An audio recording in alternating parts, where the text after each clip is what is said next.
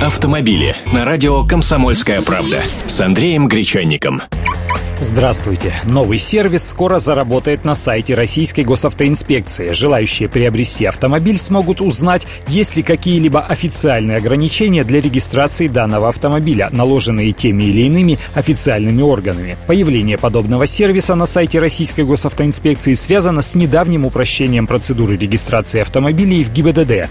Теперь при перепродаже машину не нужно снимать с учета, достаточно составить простой письменный договор, поменять машину с документами на деньги, а новый владелец уже переоформит ее в полиции. Чтобы покупатель был уверен, что авто не значится в угоне, например, и создан этот сервис. Кстати, по просьбам ответивших на опрос ГИБДД россиян. На сайте функция уже доступна. Заходите на официальный портал ГИБДД www.gibdd.ru в разделе «Участникам движения» выбирайте пункт «Проверка ограничений на транспортное средство».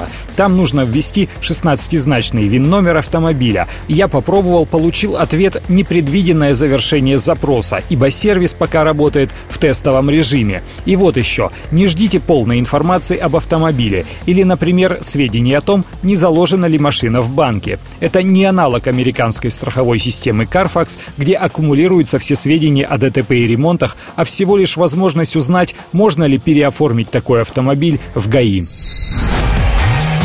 Автомобили с Андреем Гречанником.